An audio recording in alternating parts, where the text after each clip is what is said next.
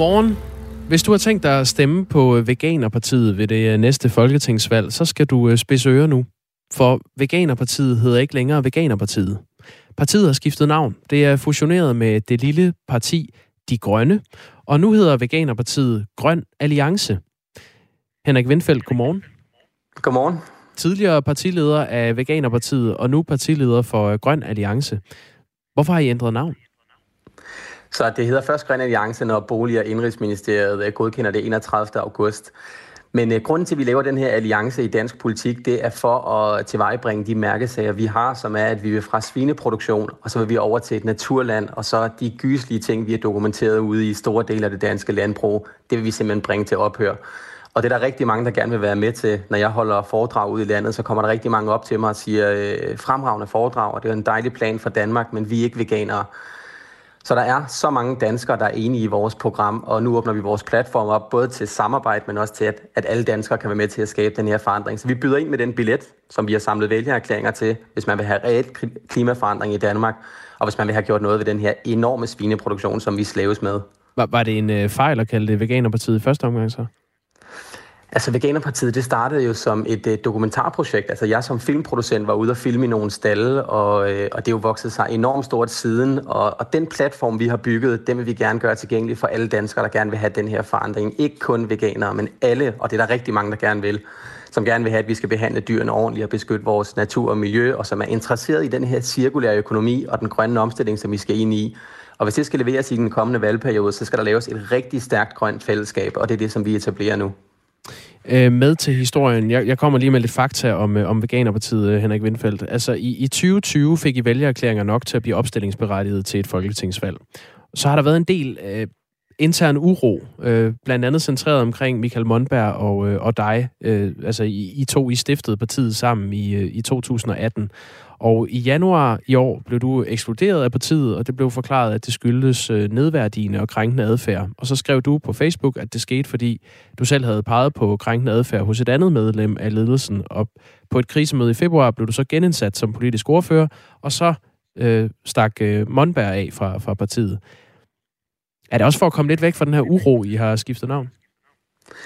Altså allerede i forbindelse med den her øh, smule tumult, der var i første kvartal i år, der øh, Altså, jeg synes jo, det blev ret tydeligt, hvem der havde øh, den rigtige historie på sin side, fordi at den her sag, den skulle fremlægges, og, og praktisk talt alle medlemmerne i foreningen stemte for, at, at, at den her historie, der var blevet, blevet bredt ud i medierne, at den havde ikke noget på sig.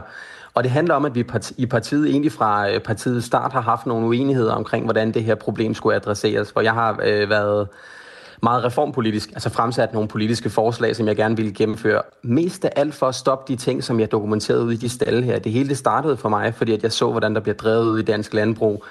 Og så var der så, øh, altså Michael havde en hårdere retorik, øh, og har altid haft det igennem hele projektet. Det har vi haft noget uenighed omkring, og, og den uenighed, den skulle vi så ligesom have fundet en løsning på. Det gjorde vi i starten af året.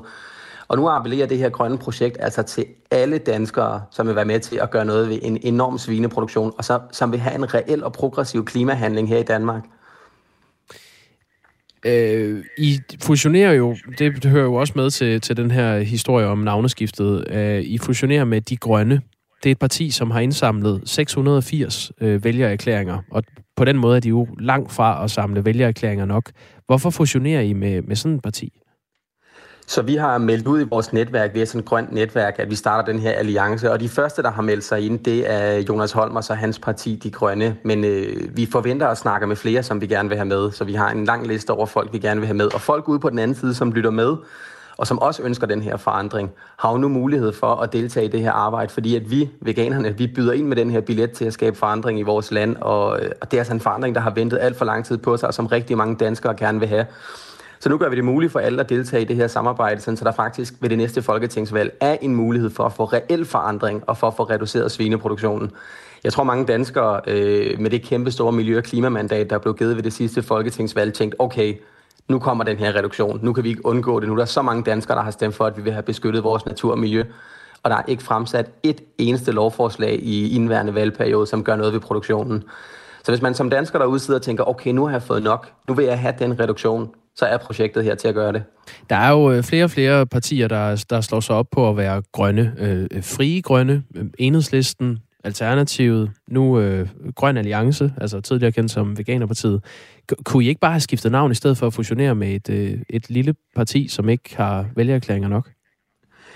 Jamen Jonas og de Grønne er de første, som indgår i den her alliance, men vi er også i dialog med alle og indbyder egentlig til, at alle, som er interesseret i at, øh, at gøre en reel forskel for det danske miljø og klima, vores natursituation, altså gå fra at have verdens største svineproduktion per indbygger til et naturland, og til ligesom at lægge den her svineeksport bag os, og så fokusere på at have nogle øh, gode, sunde, lokalproducerede fødevarer. Hvis man er interesseret i at deltage i det, så er, så er muligheden her nu. Øh, så Jonas Holm, han er kun den første, der, der er gået ind i det her samarbejde, og med det samme har sagt, at han indkalder til et øh, landsmøde i hans forening for at indgå i samarbejdet. Men det her samarbejde, det er ikke kun for Jonas Holm, det er for alle, som vil have den her forandring. I den seneste øh, megafonmåling, hedder det, for, øh, for TV2, fik Veganerpartiet opbakning fra ja, bare 0,3 procent af de adspurgte. Det, det er et godt stykke under spærregrænsen på, på 2 procent. Tror du, I kommer ind ved næste valg? Ja, det tror jeg, vi gør. Og vores appel til befolkningen starter jo også først rigtig i valgkampen, fordi øh, vi har været det eneste parti i den sidste valgperiode, som ikke har haft mandat på Folketinget. Så for eksempel i øh, partilederrunderne om øh, forsvarsforbeholdet og en masse af de her forskellige øh, partilederdebatter, der har vi ikke kunnet deltage og fremsætte vores politiske program. Vi er jo kun opstillingsberettiget, så det betyder, at det er først i valgkampen, at vi får sådan en rigtig adgang til medierne og kan øh, måle vores politik op imod de andres. Og man må bare konstatere, at på trods af, at der er mange partier, inklusiv Alternativet og Enhedslisten osv., der siger, at de har en grøn politik, så har man ikke i indværende valgperiode valgt at fremsætte forslag til at reducere verdens største svineproduktion per indbygger. Den er så stor, at hvis vi halverer den, så har vi stadig den største per indbygger på hele jordkloden. Mm. Så den her udblivelse af reel forandring, når det kommer til vores natur, vores miljø og vores øh, husdyrproduktion, den må danskerne altså reagere på, hvis de gerne vil have den forandring her, og her er muligheden for at gøre det. Det er substansen i politikken. Det, det går vi lidt mere ned i en anden dag, øh, Henrik Vindfeldt. Du skal have tak for lige at fortælle om, øh, om det her navneskift. Ja, selvfølgelig. Tak for det. Tidligere partileder af Veganerpartiet, og nu partileder for Grøn Alliance.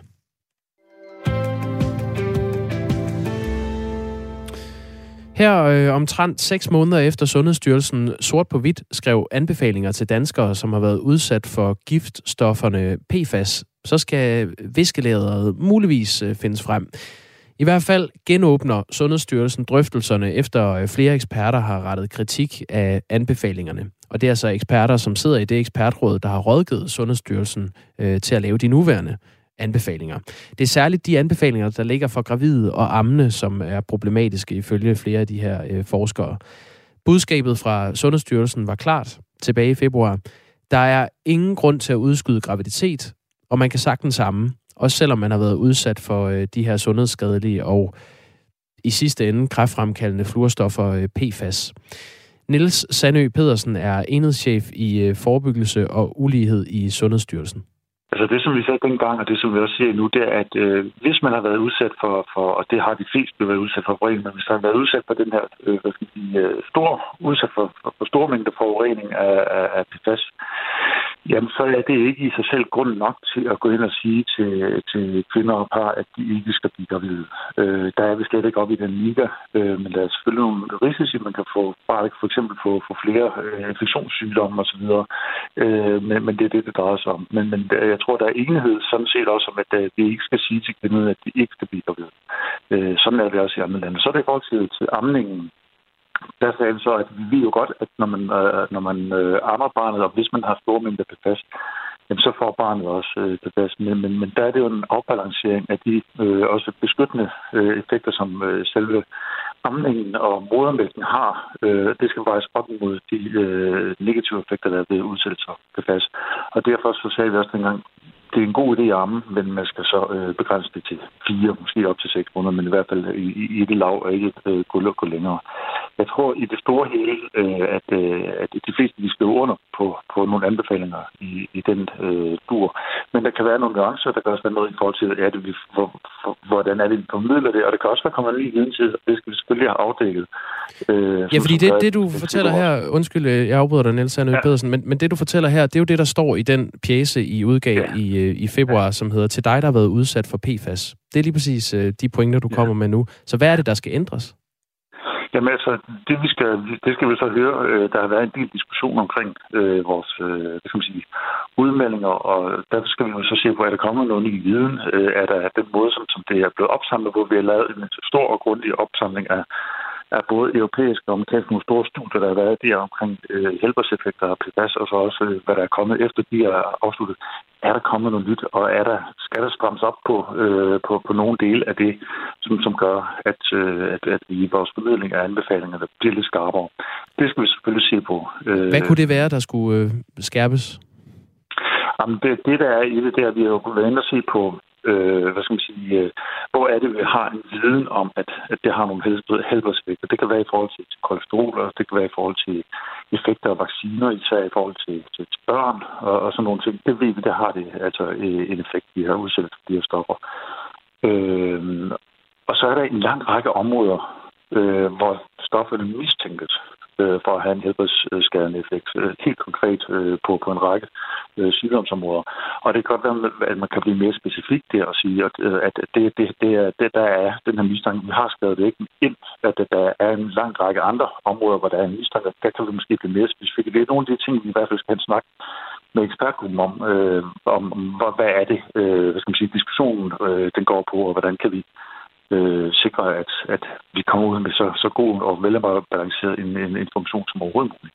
Der sidder øh, sådan lige godt og vel øh, to håndfulde eksperter i, i det her råd, som har, I har øh, rådført jer med, før I lavede anbefalingerne. En af dem er professor i miljømedicin på Syddansk Universitet, Philippe Grandjean. Han mener ikke, at I i Sundhedsstyrelsen tager problemet med, med fluorstofferne PFAS alvorligt nok over for gravide og ammende mødre. Øh, vi skal lige høre, hvad han har sagt til os. Han forklarer her, hvordan giftstoffet rejser fra mor til barn. De passerer moderkagen, sådan at en gravid kvinde deler alle de her fluorstoffer med fosteret. Og efter fødslen, når kvinden ammer, jamen så overfører stofferne med modermælken. Man kan næsten ikke tænke sig noget, noget værre. For ham er det altså øh, en alvorlig ting, det her, øh, Niels Sandø Pedersen. Øh, det, det lyder heller ikke som om, det er overraskende for dig, at, at giftstofferne rejser fra den ammende mor til, til barnet. Så hvorfor har I ikke valgt at tydeliggøre det mere i, i anbefalingerne, at der er risiko for, at det her giftige fluorstof kan overføres for mor til barn? Der, der, der, jo, altså, det, det har jo sådan set også, og det er det, hvor jeg siger, der kan vi blive, måske blive, blive tydeligere, at vi har lavet øh, en, en, en del øh, information også til praktiserende læger omkring risikokommunikation, hvor lige netop de her diskussioner øh, og, og, og problemstillinger, de er beskrevet, som kan rådgive øh, den gravide og, og de kommende øh, forældre omkring, hvad det er for risici er. Men jeg tror ikke, det vil ændre ved selve anbefalingen. Vi er udmærket klar over, at der, der kan ske en overførsel fra øh, hvad skal man sige, til, til barnet i, i under graviditeten, øh, men også øh, til barnet efter fødslen øh, ved, ved modermælken. Men vi er stadigvæk ikke der, og det, det tror jeg ikke, der er nogen, der vil sige, at derfor skal kvinder ikke blive gravide. Der tror jeg ikke, vi er. Men selvfølgelig skal vi give øh, så, så velbalanceret en information som muligt. Ja, så lyder det fra Niels Sandø Pedersen, som er enhedschef i forebyggelse og ulighed i Sundhedsstyrelsen. Klokken er 18 minutter over 8. Og øh, nu skal det handle lidt om hende her, den amerikanske popstjerne Beyoncé.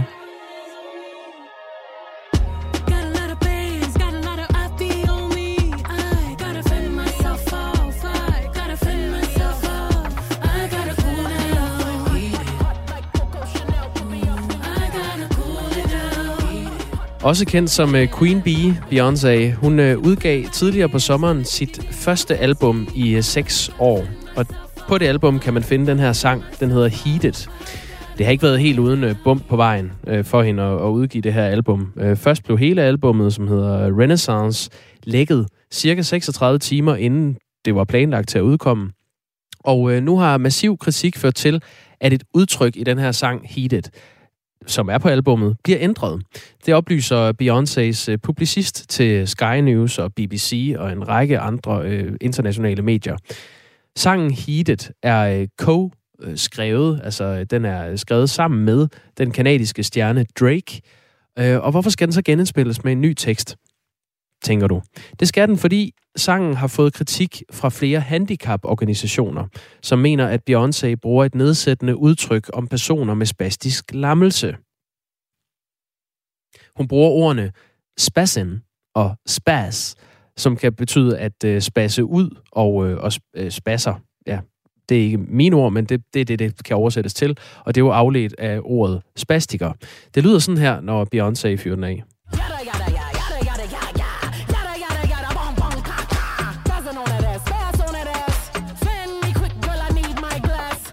Ja. Hvis du ikke fik det hele med, så, så går den altså sådan her. Nu, nu prøver jeg lige her. Øh, Yada, yada, yada, yada, yada, yada, yada, yada, yada, bum, bum, ka, ka. Spassin' on that ass, spass on that ass. Fan me quick, girl, I need my glass. Beyoncé's publicist øh, udtaler til flere amerikanske medier, at de her ord, der bliver brugt, kan have flere betydninger i USA, og at øh, det i den her sang Heated ikke er brugt nedsættende. Men det har altså alligevel øh, ikke fået de her handicaporganisationer til at øh, besinde sig, øh, og derfor så skal de her ord altså erstattes i, øh, i sangen. Og hvornår det sker, det, det der er ikke meldt noget ud om for, øh, for nuværende. Kritikken her kommer bare et par uger efter, at den amerikanske popstjerne Lizzo har undskyldt for at have brugt det samme ord, altså spaz, i sin sang, der hedder Girls. Lizzo ændrede øh, siden teksten i sin sang og skrev så i samme omgang et opslag på sine sociale medier med ordlyden Lad mig gøre én ting klart. Jeg vil aldrig promovere nedsættende sprogbrug. Så det er altså en lille historie om, at man i øh, 2022 ikke må sige hvad som helst. Heller ikke i kunstens navn. I hvert fald ikke, hvis man øh, befinder sig i USA.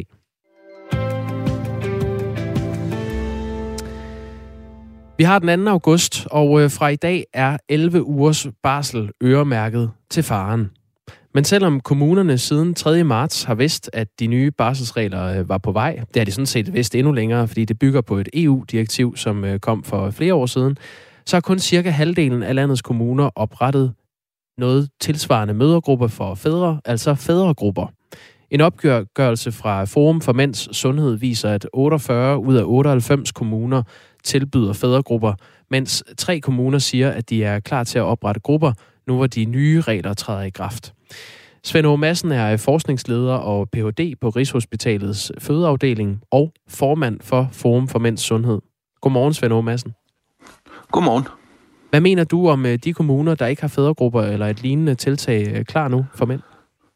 Jeg mener, nu skal de simpelthen se at komme i gang, og jeg mener, at øh, og jeg håber, at, at, at al den omtale, der er om, at den barsel kommer, altså virkelig får gang i dem, fordi der er jo heldigvis sket en udvikling. Vi måler jo på det her øh, fra år til år, og, og sidste år var der det, vi kalder øh, 35 farparate kommuner. Det er så stedet til 53 i år. Så hvis vi ligesom kan se det som en kurve, der kører derud af, så tror jeg da nok, det skal hjælpe. Men, men det er jo klart, at, at øh, kommunerne de kommer til at stå over for, at der er mange, mange tusind fædre, der skal til at på, på den her barselsårlov, så, så de må virkelig virkelig have gang i den.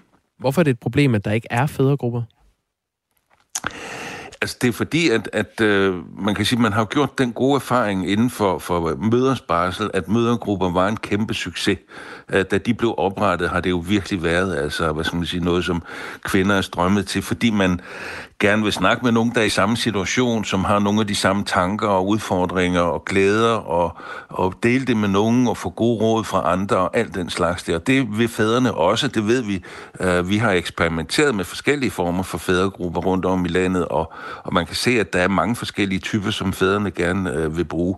Vi har også noget, vi kalder fars legestue, som er bare sådan noget uformelt eller kommunerne har noget, der hedder fars legestue, nogle af dem, hvor mændene møder op sådan med børnene, og så øh, kan de lege der med deres børn, og så begynder de jo også at snakke med hinanden, altså på sådan en meget mere uformel måde. Så der er nogle, nogle andre typer fædregrupper, mænd, mænd gerne vil have, men de vil meget gerne mødes med andre og, og snakke om, hvordan er det, og det er jo heller ikke nogen hemmelighed, ligesom kvinder har oplevet. Det kan også være kedeligt at være på barsel, så det er også dejligt at møde andre, øh, som, som kan midt på dagen, hvor alle andre er på arbejde ellers og alt den slags. Så, så det håber jeg virkelig, kommunerne kommer virkelig godt i gang med nu, øh, når, når, når det nu er fra i dag, det gælder.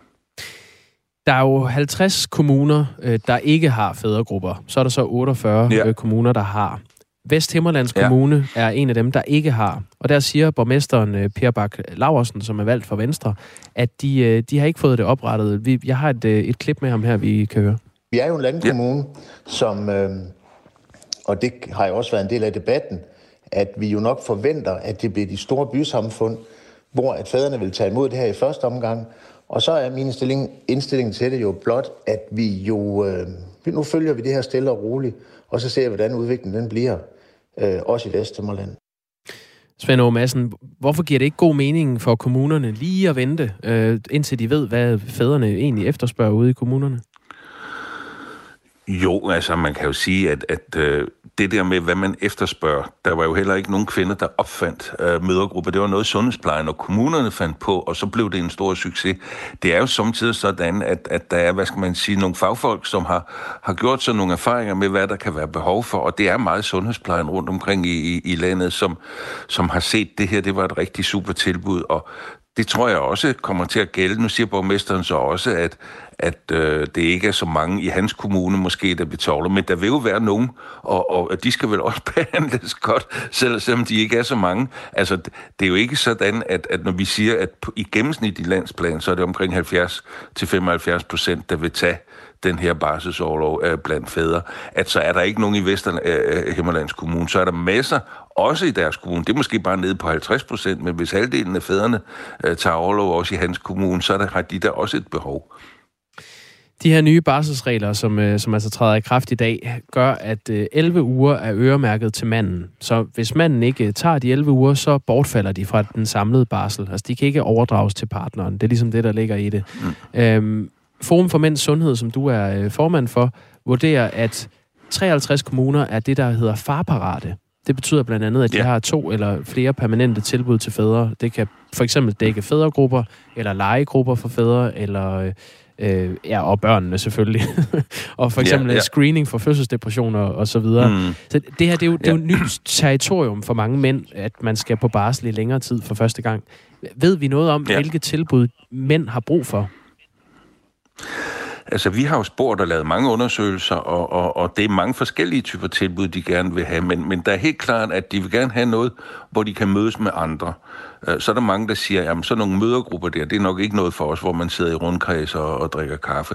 Øh, så det er sådan deres, hvad skal man sige, fordom over for det. Men vi har eksperimenteret med forskellige former. Vi har faktisk øh, former for fædregrupper. Vi har også ovenkøbet lavet en manual til, hvor man kan oprette fædregrupper af forskellige slags. Og noget af det er meget ofte for mænd, det er, når man går og laver noget sammen og det kan være at gå ture, det kan være at lave noget i naturen, det kan være at, at mødes på nogle forskellige måder, hvor man, man har nogle aktiviteter af forskellige slags, og så opstår uh, de her fællesskaber, og man udveksler ting med hinanden. Det er den måde, som, som fædrene meget gerne uh, vil have det på øh, så ved vi, at, at øh, hvad skal man sige, det er en pionergeneration, så der kommer nogle erfaringer ud af det her om, hvad kunne fædre godt tænke sig, når de nu har prøvet det. Og, og det tror jeg, at det vi skal være rigtig, rigtig også vågne over for at sige, at der er noget med grupper, der er noget med fars legestuer, der er noget med forskellige aktiviteter, men Lad os nu se, hvad der så også kommer af nye idéer. Jeg er ikke et sekund i tvivl om, at der vil være mange fædre, der har mange nye idéer om, hvordan man så kan lave nogle ting, øh, mens, mens man er på barsel. Og vi har jo en, en, en hjemmeside, der hedder farforlivet.dk, mm. hvor man kan gå ind og se, hvad for nogle aktiviteter er der i ens, øh, i ens egen kommune eller i ens egen lokalområde for fædre på barsel. Fordi der kan man melde ind, hvis man laver nogle aktiviteter, hvis kommunen gør det, eller nogen gør det på frivillig basis. Og det blomstrer jo rigtig meget op med alle mulige forskellige ting, øh, fædrene de laver. Så der bliver også en masse nye idéer, øh, når det her det kommer i gang, og det er der allerede. Svend Aage Madsen, forskningsleder, Ph.D. på Rigshospitalets øh, fødeafdeling og formand for Forum for Mænds Sundhed, som øh, står bag den her undersøgelse for Egmont-fonden. Tak fordi du var med. Ja, velbekomme. Vi har her på Radio 4 været i kontakt med kommunernes landsforening øh, for at spørge, om de, de har en strategi for, hvilket tilbud kommunerne skal øh, give mænd på barsel. Og svaret er, at de har hverken nogen strategi eller mulighed for at stille op til et interview om, øh, hvorfor de ikke har en strategi på grund af sommerferie. Du kan skrive ind til mig på øh, 1424, hvis du øh, gerne vil i kontakt med mig. Øh, det kan være inputs til øh, de interviews, jeg laver, spørgsmål, du gerne vil have, jeg stiller, øh, tips til historier, du gerne vil have, vi øh, kaster os over her på Radio 4 morgen. Jeg har fået en fra Jan fra Esbjerg, der skriver, det er dejligt at høre min stemme igen, og velkommen tilbage. Tak skal du have, Jan. Øh, godmorgen til dig. Øh, jeg er nemlig øh, lige vendt tilbage fra barsel, og det har været øh, 100% frivilligt og selvvalgt. Og jeg havde ikke nogen fædregruppe. Men der havde min kone en mødergruppe, og de, de drak kaffe og spiste ostemad. Lige om lidt kommer Thomas Sand på banen med et nyhedsoverblik. Det bliver fire minutter. Og på den anden side af det, taler jeg med politisk redaktør her på Radio 4, Thomas Larsen, om den højspændte politiske sæson, vi går i møde. Mere om det lige om lidt. Klokken er halv ni.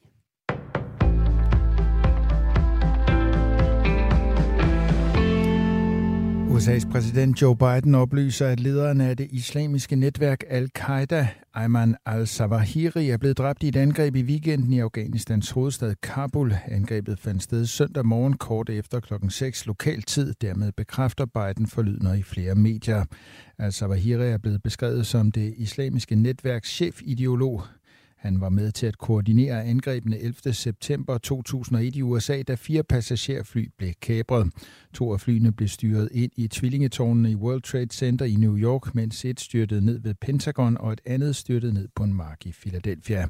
I alt blev næsten 3.000 mennesker dræbt. Flere kinesiske kampfly har fløjet tæt på den sølinje, der ligger i midten af Taiwanstrædet, der er havet mellem Taiwan og Kina. Det siger en kilde, der er blevet briefet om hændelsen til nyhedsbruget Reuters. Det sker, mens spændingerne i området er høje, fordi formanden for repræsentanternes hus i USA, Nancy Pelosi, ventes at besøge Taiwan. Kilden siger også, at flere kinesiske krigsskibe har opholdt sig tæt på den uofficielle skillelinje siden i går, og at Taiwan har sendt et fly på vingerne for at overvåge situationen. Både de kinesiske kampfly og krigsskibe klemte sig tæt på linjen her til morgen, siger kilden, der kalder Kinas handlinger meget provokerende. Sædvanligvis krydser luftfartøjer fra både Kina og Taiwan ikke linjen. Der kommer alligevel ikke til at være et parti ved navn Veganerpartiet på stemmesedlen, når der er valg til Folketinget næste gang. Partiet har nemlig valgt at fusionere med det lille grønne parti De Grønne, og i den forbindelse ændres partinavnet til Grøn Alliance. Det skriver Veganerpartiet i en pressemeddelelse ifølge TV2. Medlemmerne af Veganerpartiet stemte den 24. juli med et stort flertal for at etablere alliancen. I 2020 fik Veganerpartiet indsamlet nok vælgererklæringer til at blive opstillingsberettiget til Folketinget. For at blive opstillingsberettiget skal et parti opnå at få 20.182 godkendte vælgererklæringer. Af Indrigs- og Boligministeriets hjemmeside fremgår det, at De Grønne har indsamlet 680 vælgererklæringer. Partiet var altså før sammenlægningen med Veganerpartiet langt fra at opnå det nødvendige antal vælgererklæringer. De nye barselsregler, der giver 11 ugers øremærket overlov til både mor og far, vil hurtigt kunne gøre en forskel. Det mener Kenneth Reinicke, lektor og mandeforsker på Roskilde Universitet, men det forudsætter, at arbejdspladserne sørger for fuld løn til forældrene, siger han.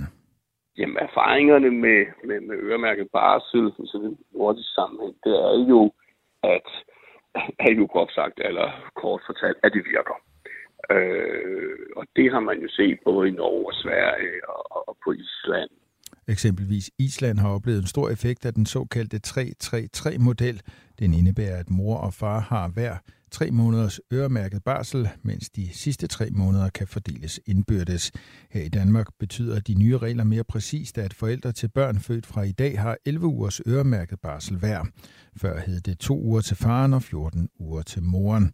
Der ændres ikke på, at der er i alt 48 ugers overlov til rådighed. De sidste 26 uger kan forældrene dele imellem sig. Den østlige del af landet tørt med en del sol, men i løbet af dagen mere skyde vestfra. I resten af landet først lidt eller nogen sol, eller skyde og senere regn fra vest. Vi får temperaturer mellem 16 og 23 grader, og det bliver varmest mod syd og øst.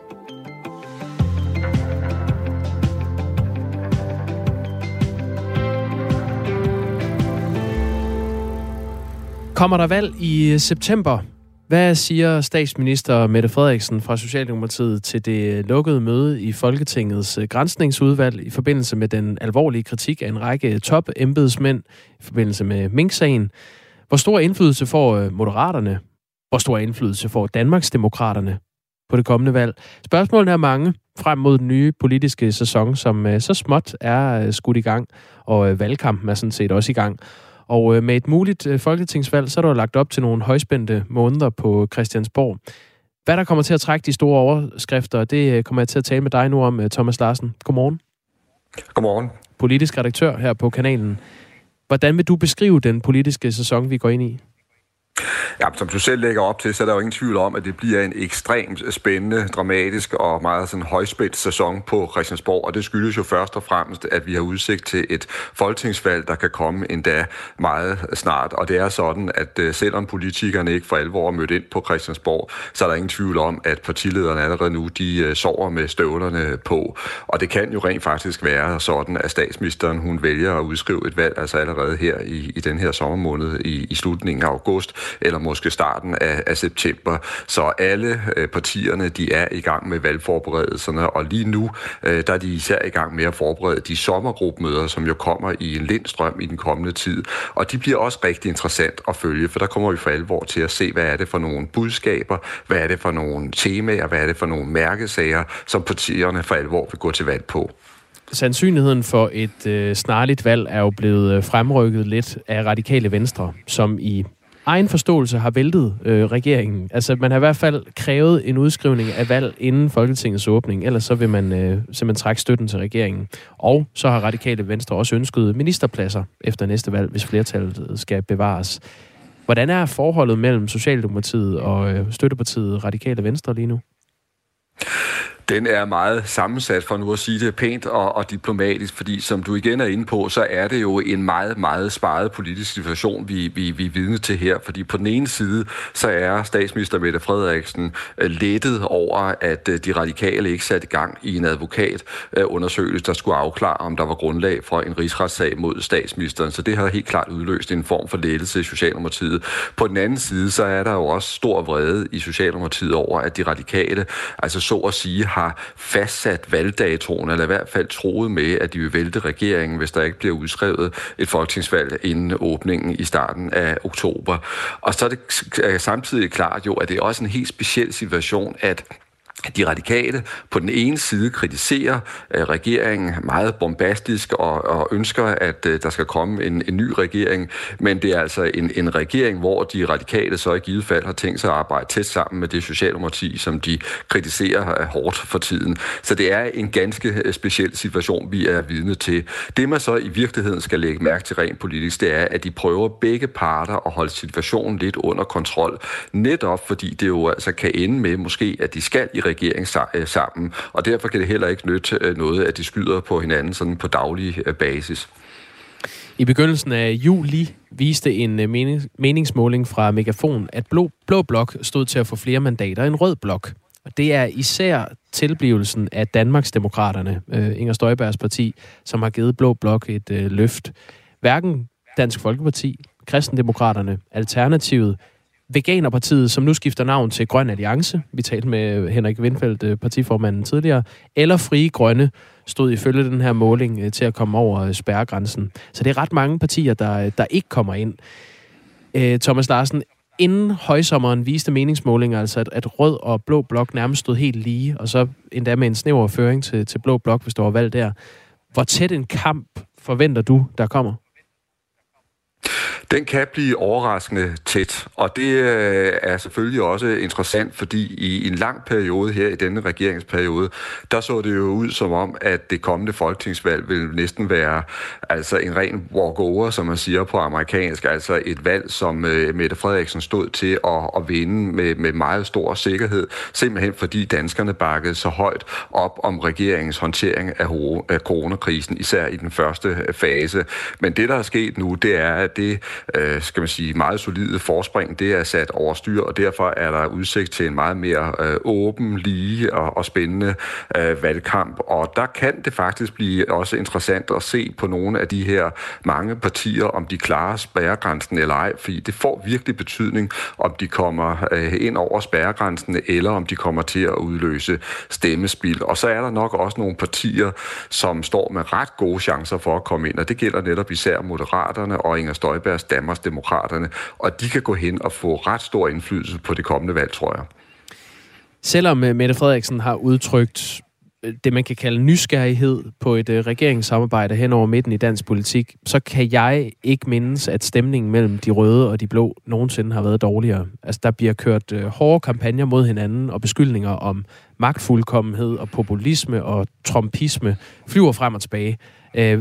Thomas Larsen, du har jo fulgt dansk politik gennem mange år.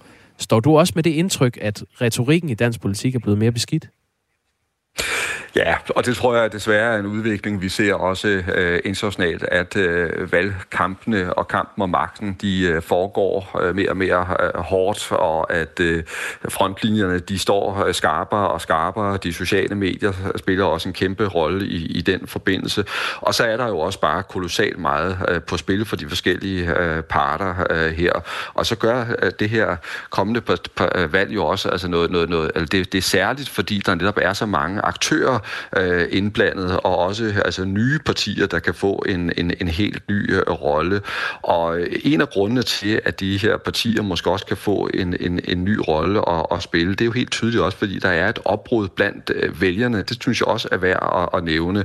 Altså ser vi på de første målinger i forhold til Inger Støjbergs Danmarksdemokraterne, så kan vi jo se, at i udgangspunktet, øh, der er der rigtig mange vælgere, måske endda helt op mod 10 procent. Det er der nogle målinger, der har indikeret som er klar til at stemme på det her parti. Så det er ikke kun øh, på Christiansborg blandt partierne, der er bevægelse. Der er også store øh, bevægelser øh, i gang blandt vælgerne. Hvis du skal udpege øh, en eller, eller to ting, som du holder særligt meget øje med på den politiske scene de kommende måneder, hvad vil du så udpege? Ja, det bliver nok øh, et af de partier, jeg allerede har nævnt, det bliver netop Danmarksdemokraterne, og det skyldes, at det er et af de partier, der kan øh, flytte øh, vælgere hen over midten, og det er jo altså det, man lige skal lægge mærke til, hvis man skal se, hvor regeringsmagten ender med at blive, fordi hvis det er sådan, at Inger Støjberg, hun får held øh, til ikke bare at appellere til gamle DF-vælgere og venstrevælgere, måske også nogle konservative vælgere, men hvis hun også får fat i, skal vi sige, de højreorienterede eller borgerlige socialdemokrater, så kan hun blive en af de helt store udfordringer for Mette Frederiksen i en kommende valgkamp. Det sagde øh, Thomas Larsen, som er politisk redaktør her på Radio 4. Klokken er 18 minutter i 9. Hvis du har spørgsmål eller kommentarer til det, du hører her i radioen, så skriv ind til mig på øh, 1424.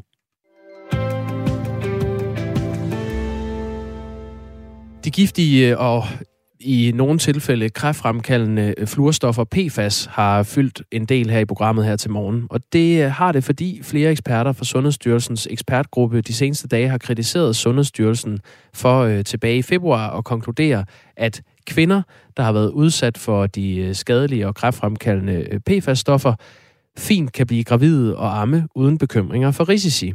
Det stod der i øh, en pjæse, der blev øh, omdelt og lagt frit tilgængeligt på internettet i februar. Og her et halvt år efter vil Sundhedsstyrelsen nu indkalde den ekspertgruppe, som har rådgivet øh, Sundhedsstyrelsen igen, til nye drøftelser for at finde ud af, om de her anbefalinger skal laves om. Susan Mønster er øh, direktør i øh, Danske Vandværker, som er brancheforening for vandværkerne. Godmorgen. Godmorgen. I er ude med et budskab om, at der er brug for en national handlingsplan for, hvordan vi håndterer PFAS-forgiftning i drikkevandet. Øh, hvorfor er der brug for en handlingsplan? Jamen det er der jo, fordi det, er jo, øh, det virker jo til, at det er et større problem, end man måske har, har tænkt over. Øh, og det er jo også derfor, øh, altså netop fordi der, der kan være den her sundhedsrisiko, at, at så er der jo blevet sat endnu større fokus på at få, øh, få testet for, for de her stoffer. Og, øh, og der kom jo et skærpet øh, krav, eller skærpet grænseværdi, altså man satte grænseværdien ned for, for årsskiftet øh, for fire af de her stoffer. Øh, og det, øh, og det er jo, det er jo fordi, den, der, der jo netop er den her øh, potentielle sundhedsskadelige øh, risiko. Og, øh, og i og med, at øh, vi ikke har overblikket, øh, og det er der ingen, der har lige nu, jamen så, så er der simpelthen nød, det, det er nødvendigt, at man sætter sig sammen på kryds og tværs og, øh, og, og deler viden, øh, men også når man, når man ind, i takt med, at man får indsamlet viden, også bliver enige om, hvad skal vi så gøre for at løse problemet. Fordi et er at få det afdækket, noget andet er også at få, det, få gjort noget ved det. Ja, øh, det er jo ikke et, et helt nyt fund i vores drikkevand, øh, PFAS, øh, fluorstoffer. Hvorfor har I ikke presset på for at få en handlingsplan noget før? Jamen altså, vi, vi har sådan set presset på for, at man skulle have mere fokus på det, og vi var rigtig glade sidste sommer, da, da Miljøstyrelsen eller Miljøministeriet øh, meldte ud, at man, man agtede at skærpe grænseværdierne her fra, øh, fra januar, øh, altså fra januar 2022. Og og det, det, der jo også skete sidste sommer, det var jo, at, at man samtidig så også opfordrede vandværkerne til at gå i gang med at få lavet analyser Øh, men det er jo så først blevet, altså man, man har jo analyseret siden 2017, der, der har været øh, 12 af de her PFAS-stoffer, man, man har testet for, ikke? men der, de fire af stofferne, der, der skærpede man så grænseværdien for årsskiftet. Øh, og det er jo fordi, man er blevet klogere, øh, altså netop på, på de risici, der kan være ved, at, øh, at de her stoffer bliver fundet i, i drikkevandet. Øh, og det betyder så i praksis jo, at, at vandværkerne er jo fuld gang med at få, øh, få testet, og, de, øh, og, det, øh, og det, det får de jo øh, formentlig øh, gjort færdigt her i løbet af, af i år. Øh, altså det skal være implementeret øh, øh, fra 2023. Øh, så derfor så er det det der med at få det ind i det obligatoriske prøveprogram for, for vandværkerne. Det tager jo så lige noget tid. Men, men det er jo også det, at, at fordi man jo netop øh, er blevet mere opmærksom på problemerne ved det her evighedskemikalie, jamen så, øh, så handler det også så meget desto mere om at finde ud af, hvordan får vi det løst. Ja, og hvor det er henne. Øh, danske regioner lavede en opgørelse ja. i slutningen af maj, som viste, at sådan lige knap 15.000 steder i Danmark kan have et øh, for højt niveau af, PFAS-forurening. Så det er, det, det er relativt mange steder. Øhm, nu er grænseværdierne for, hvor meget PFAS der må være i drikkevand, jo så blevet gjort øh, lavere. Det, det skete ved årsskiftet. Hvor, hvor mange vandværker har et for højt niveau af PFAS, som det er i dag?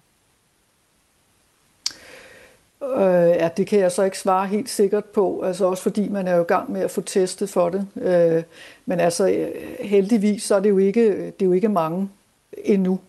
Øh, og det der, de her 15.000 Hvad er ikke øh, mange? Altså bare, kan, du, kan du komme med et øh, Jamen, jeg, kan, jeg, altså, jeg, jeg synes, jeg hørte i går, øh, at det var noget med 31 steder, man, man havde fundet det, men, men altså, det kan jeg ikke svare øh, helt sikkert på. Okay. Øh, der, hvor man kan gå ind og følge med, det er, det er i øh, en statslig database, Jupiter-databasen. Den kræver så lidt øh, viden at, at sætte sig ind i, og der, der har jeg en medarbejder, som er ekspert i det. Jeg er ikke selv ekspert på den måde.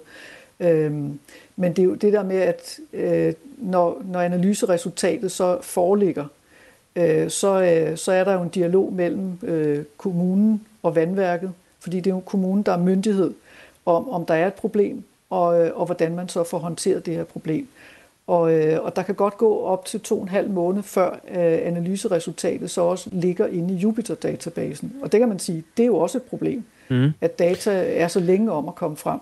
Ja, fordi nu, nu siger du, i omegnen af 31 vandværker har konstateret forhøjet niveau af PFAS, men det tal kan jo så være øh, meget, meget højere. Det, det handler jo om, hvor mange man så har fået testet færdigt endnu. Er det ikke sandt? Jo, altså jeg, jeg er nødt til så igen at understrege, at jeg, jeg har ikke belæg for at sige, at det er 31. Det var bare noget, der blev sagt øh, i et andet medie i går, og det gætter jeg på, at det er fordi, de så har fundet det, det tal et sted. Mm. Øhm, men når vi ikke er klar over omfanget, kan godt... hvordan kan vi så have tillid til, at vores drikkevand er fri for store mængder af det her øh, fluorstof? Jamen, der, der er jo forskel på, at du finder PFAS ude i boringen, altså der, hvor du henter vandet op fra undergrunden, og på det, der bliver sendt ud til forbrugeren. Øhm, og, og det, man jo måler på, øh, det, er jo, øh, det er jo på boringsniveau lige nu. Øhm, og, øh, og det betyder så også, at de steder, hvor man finder PFAS over grænseværdien, der går man ind og kigger på, jamen, hvad kan vi gøre for at, øh, og, øh, og holde os under grænseværdien. Altså har man, hvis man nu har flere boringer, hvis vandværket har fem boringer for eksempel, og der er to af dem, der, der så har indhold over grænseværdien, jamen, så kan det være, at man kan lukke for de her boringer, og så forsyne det for de tre andre boringer.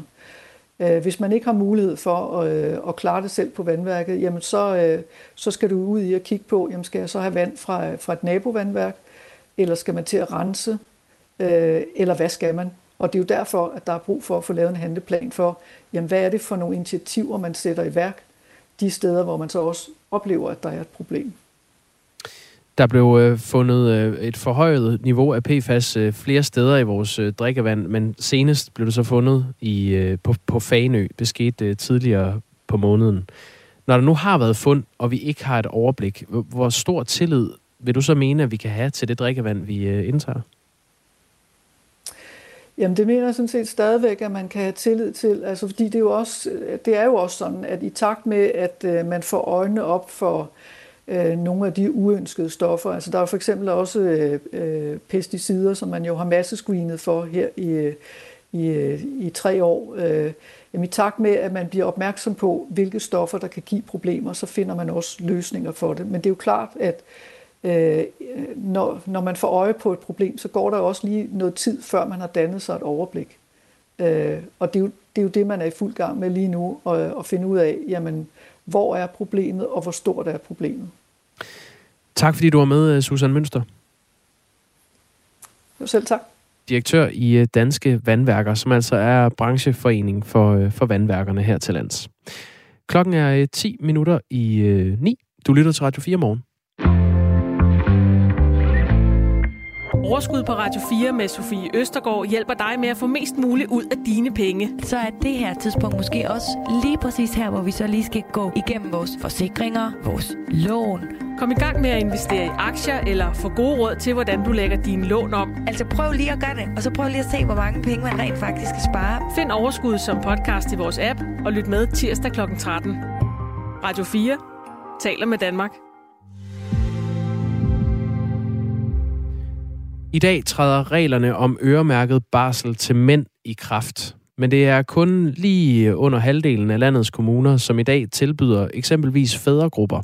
Det viser en undersøgelse, som er foretaget af det, der hedder Forum for Mænds Sundhed for, øh, for Egmont-fonden.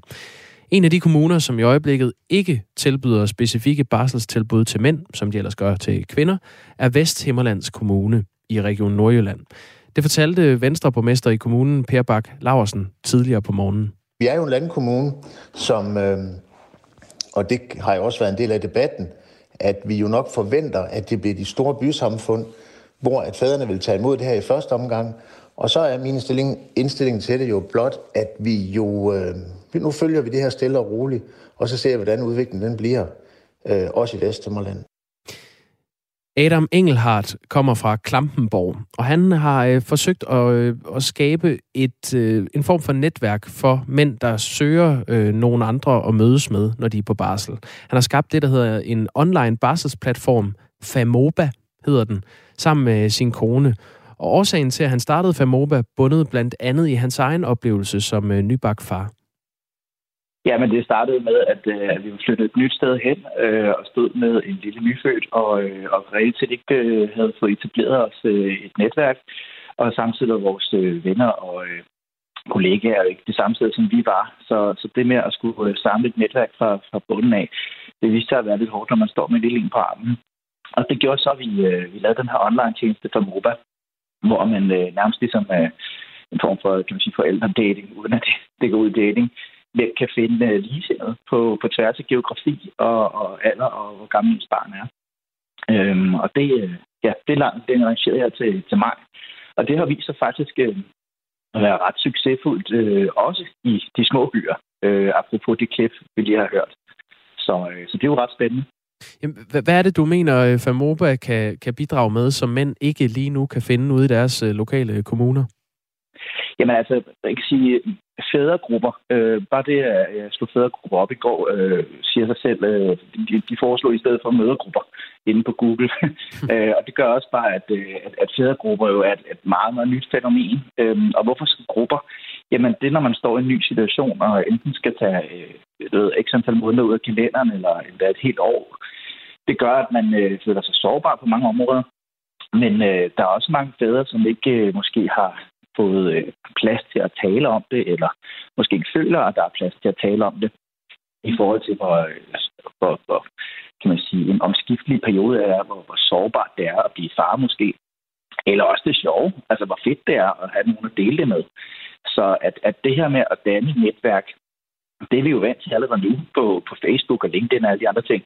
Så det er en naturlig fortsættelse af det her med at sige, at det er en helt unik periode i ens liv, jeg synes, vi skal danne nogle, nogle grupper, hvor vi enten laver nogle fede ting sammen. Det kan være aktivitetsture, øh, løbeture, øh, tage børnene ved skoven, hvis der er en i nærheden, eller bare tage på, på café. Øh, men simpelthen danne de her fællesskaber er rigtig vigtige, fordi data, Ekmanfonden har lige været ude og kommet med en rapport, der viser, at, øh, at rigtig mange fædre reelt godt kunne bruge noget hjælp og sparring. Øh, og det øh, altså både fædre og mødre, kan man sige. Så det er jo, det er jo super vigtigt. Ja, den rapport er, øh, er lavet af Forum for Mænds Sundhed for Egmont-fonden, og den, øh, de har lavet en opgørelse, der viser, at der er 48 kommuner, der tilbyder fædregrupper, øh, og så er der så 53 kommuner, som er det, de kalder farparate. Det betyder blandt andet, at de har to eller flere permanente tilbud til fædre, og det kan dække alt fra, øh, fra fædregrupper, øh, legegrupper for fædre og børn, eller øh, screening for fødselsdepression og sådan nogle tiltag. Så, så bliver man kaldt øh, farparat som, øh, som kommune.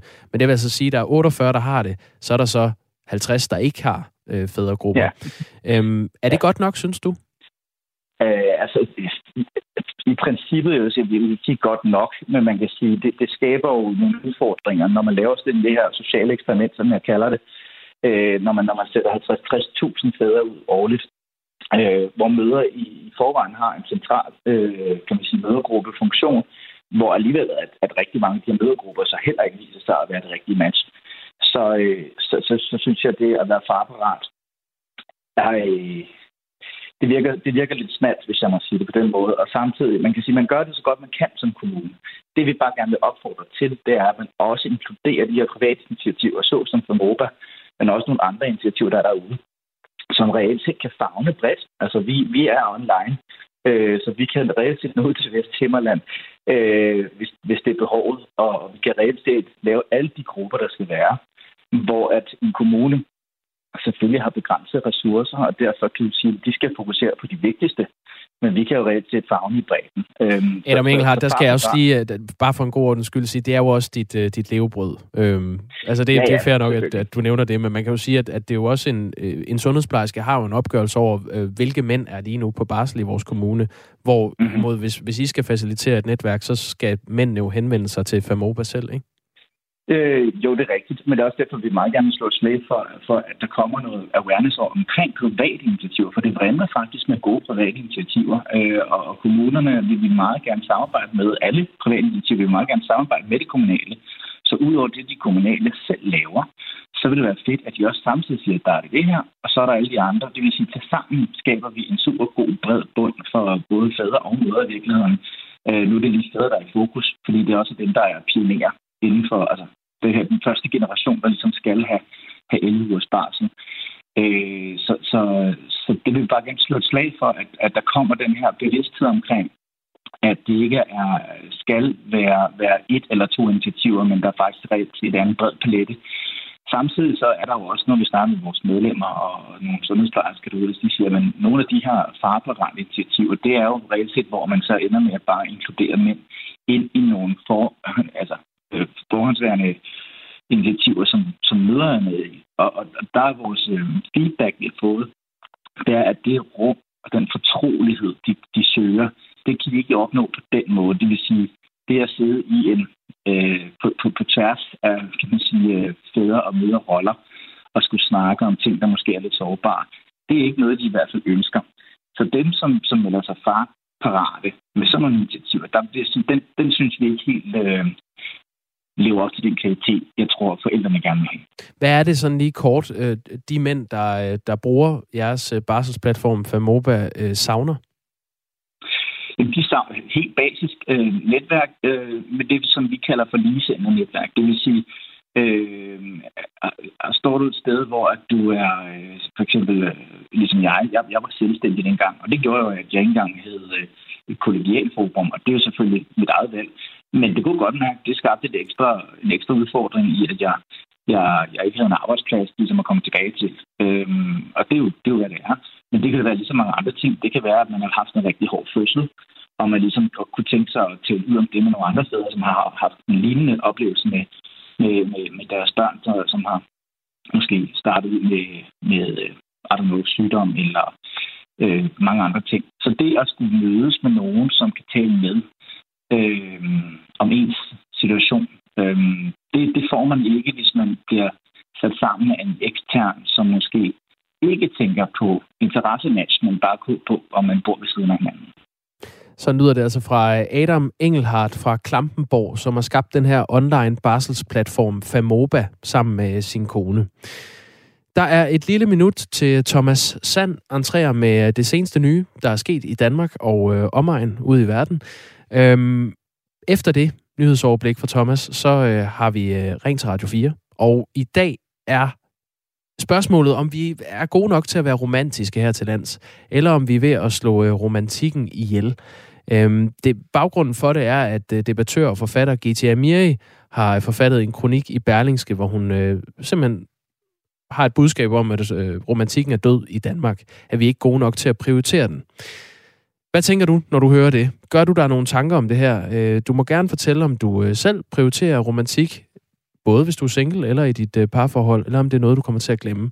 Du kan skrive ind på øh, 1424, så kommer du i kontakt med Ida Sofie Sellerup. Nu klokken 9.